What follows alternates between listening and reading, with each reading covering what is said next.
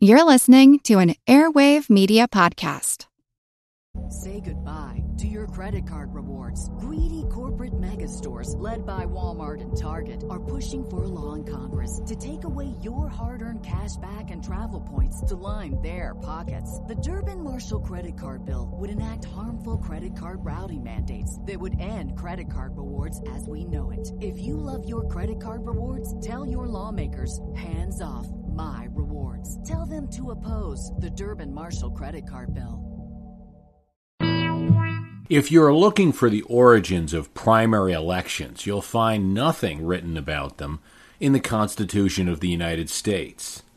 The Constitutional Convention, perhaps with some wishful thinking, never mentioned parties at all in the document, hoping perhaps that parties would remain a relic of the British parliamentary system and not reach this continent where individuals reign supreme. It would not be so. Within two years of the first federal administration of George Washington, two parties were organizing as Washington's Secretary of State Thomas Jefferson became disgruntled and started to organize anti Federalist factions. They took the name Republican, which of course has nothing to do with the party that bears the name today. At the same time, Washington's Treasury Secretary Alexander Hamilton started organizing followers for a counterparty uh, to support a strong federal government. But how these parties would operate, and certainly who would get the nomination or endorsement of a party for the office of president, would not be an issue for the first eight years of America's federal government, as no one from either of these early factions dared run against George Washington when he decided to seek a second term. Since these subconstitutional activities, known as parties, were not addressed by the framers. How the political parties would choose who they would support for the presidency was not seen as worthy of government, certainly not of interest to the Constitutional Convention. The primary election system that Barack Obama and Hillary Clinton, Giuliani and McCain will compete in in 2008, one that is heavily regulated by the states, was not dreamed of by them. It was not part of 18th century thinking. In fact, the primary was really not around much in the 19th century either. It would really not be until the 20th century when a public vote was used to pick candidates that would be nominated by a party. Political primaries are ostensibly a result of those muckraking, trust busting, middle class progressives who dominated turn of the century politics in America. And that's part of the explanation. But like so many things in the history of politics, noble reform is nice, but it's ambition that clinches the deal and the real drive towards the system of political primaries we have today was not only the result of a general progressive feeling in the country and a move towards citizen involvement in politics, but also the raw ambition of men, three men in particular. When George Washington announced that he was not seeking a third term, nominations for president came from the Congress. Congressional members of each faction, caucuses, met and decided on nominees. For 1796, Adams and Jefferson were nominated. This system continued as the primary means of nominating candidates until the 1820s, when Andrew Jackson, a Westerner lacking a caucus to support him in Congress, was nominated by the state legislature of Tennessee. But nomination by state legislature was not an idea that had a lasting impact on the political process. It was in the end of Andrew Jackson's first term that his ambitious Secretary of State, Martin Van Buren, decided he wanted to become vice president. The current vice president was John Calhoun, chosen so that Jackson could win the Deep South, but completely at odds with Jackson throughout his term. And certainly Martin Van Buren had Jackson's blessing. But Van Buren decided it would be better to obtain the vice presidency through a means that might give him a national mandate. And so in 1832, the Democrats held their first national convention, which Van Buren and his powerful New York political machine called the Regency controlled.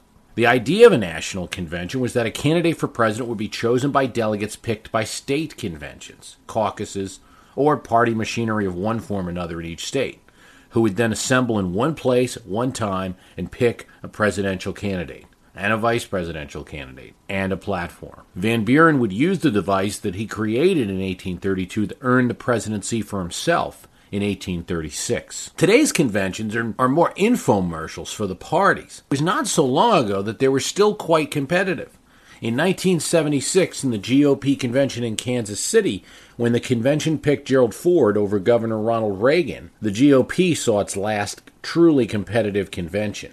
And in 1980, when delegates for Ted Kennedy came to the New York uh, Democratic Convention of that year and lost a floor vote to release all delegates in the convention and try to open it up to have a possibility of Ted Kennedy winning, when that vote failed, that was the end of the convention as a competitive process. But that was 1980, and considering his less than altruistic intentions in forming this political device, Van Buren's invention had a long run. So, in a sense, Van Buren is one of the factors in the in the primary system because the role the primaries play is in choosing delegates to go to the convention.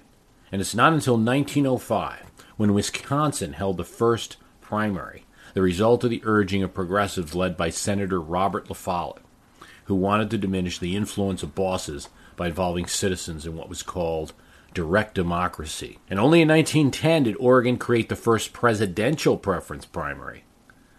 Going into the 1912 election, six states had primaries California, Nebraska, Oregon, New Jersey, Wisconsin, and North Dakota. But by the spring of 1912, six other states had joined. This sudden increase in the amount of primaries in America was not only the result of a general progressive feeling, but a necessity for Theodore Roosevelt. Roosevelt had refused a third term in 1908 and instead virtually put his friend William Howard Taft into the presidency. But Teddy Roosevelt, upon his return from a tour of the world and an African safari, found Taft to be not up to the job, inadequate, and especially he disliked Taft's decision to sue U.S. Steel, which highlighted a deal that Roosevelt had made with J.P. Morgan in order to avert a panic in 1907. Roosevelt decided he wanted the presidency back, saying famously, I'm stripped to the buff and my hat is in the ring. This made for a highly unusual 1912 election, and given the president, President Taft's control over patronage, Many delegates were pledged to Taft, and Roosevelt needed primaries to get what he wanted. With certain state legislatures full of allies of Roosevelt, he was able to get new primaries in Illinois, Massachusetts, Pennsylvania, Maryland, Ohio, and South Dakota. When these Republican legislatures passed the law allowing primaries, the rule also applied to the Democrats, and so on the Democratic side in 1912, Woodrow Wilson became one of the first presidential candidates to actively campaign in a primary. Wilson had been talked about. He was the president of Princeton University and then became governor of New Jersey, and he had been talked about since the previous election in 1908 as a possible presidential candidate. So he had some, a little bit of uh, star power in, in politics at least. But he was nearly done in by participating in several campaign appearances in the Illinois primary of 1912. He appeared in Chicago, in Peoria, and in Springfield, but then lost the primary to House Speaker Champ Clark, who never appeared in the state. Primaries would also help Wilson, though, and when he won Oregon and Wisconsin and his home state of New Jersey, he was back in the race as a serious contender. But even in the progressive election of 1912, party bosses and smoke filled convention rooms still dominated. So even though Theodore Roosevelt beat William Taft in primaries. Say goodbye to your credit card rewards. Greedy corporate mega stores, led by Walmart and Target, are pushing for a law in Congress to take away your hard earned cash back and travel points to line their pockets. The Durbin Marshall credit card bill would enact harmful credit card routing mandates that would end credit card rewards as we know it. If you love your credit card rewards, tell your lawmakers hands off my rewards. Tell them to oppose the Durbin Marshall credit card bill. And captured 236 delegates to Taft's 34 from primaries. These delegates represented only 20% of the total delegates, which meant realistically Roosevelt had no other option but to bolt the party in order to get a nomination. The most famous of all presidential primaries, the New Hampshire primary, didn't exist in 1912 to help Roosevelt or Wilson. It would be created four years later and would become the first in the nation primary in 1920. Unlike today's New Hampshire primary, There were no candidates trudging through the snow or sipping coffee with residents in 1920. It was only a primary to select delegates to the convention. These delegates, although they were usually aligned with one presidential candidate, they could go to the convention and vote for whomever they wanted. It was not until 1952 when New Hampshire changed to a presidential preference primary, known pejoratively as a beauty contest, that New Hampshire acquired the political fame it has today. Voters were now voting directly for their candidate for president. And in 52, the Granite State made two decisions that would affect national politics. It chose Dwight D. Eisenhower over Bob, Mr. Republican Taft, ending the latter's chances. And it chose Estes Kefauver, a novice senator over Harry Truman, the sitting president, who then decided not to run. Another crucial moment for New Hampshire was when a strong vote for Eugene McCarthy, a senator committed to withdrawal from Vietnam, helped to convince Lyndon Johnson not to seek a third term. As a result of these and other presidential elections, New Hampshire has entered American folklore for three key things. It's the first in the nation primary, the official beginning of the presidential election.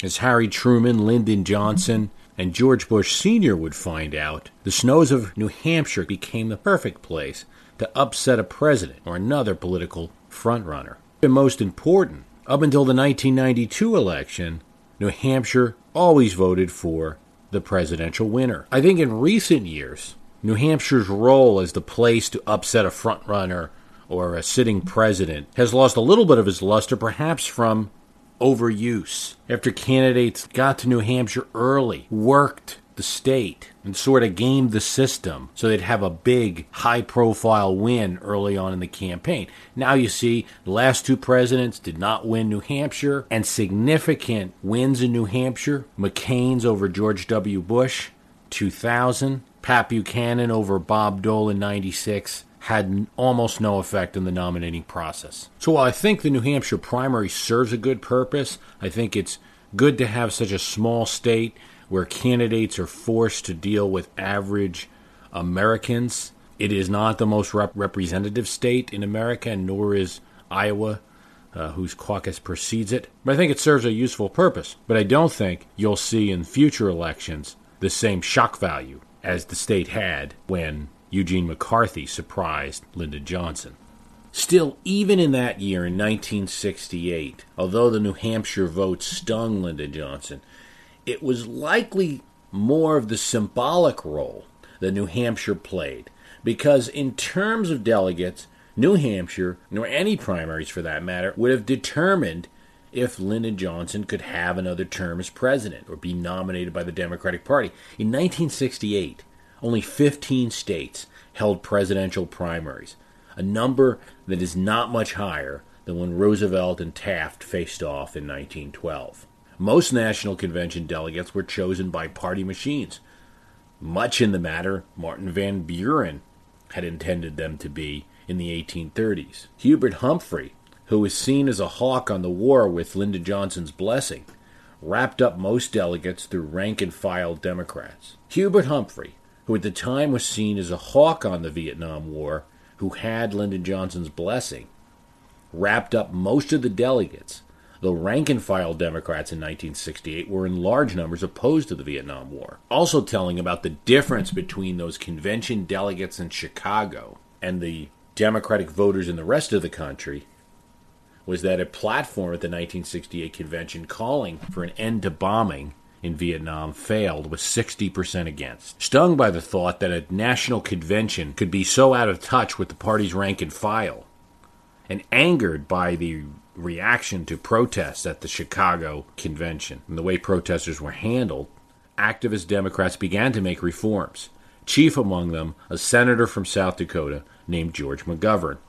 McGovern formed a commission which sought to make the National Convention of the Democratic Party more representative.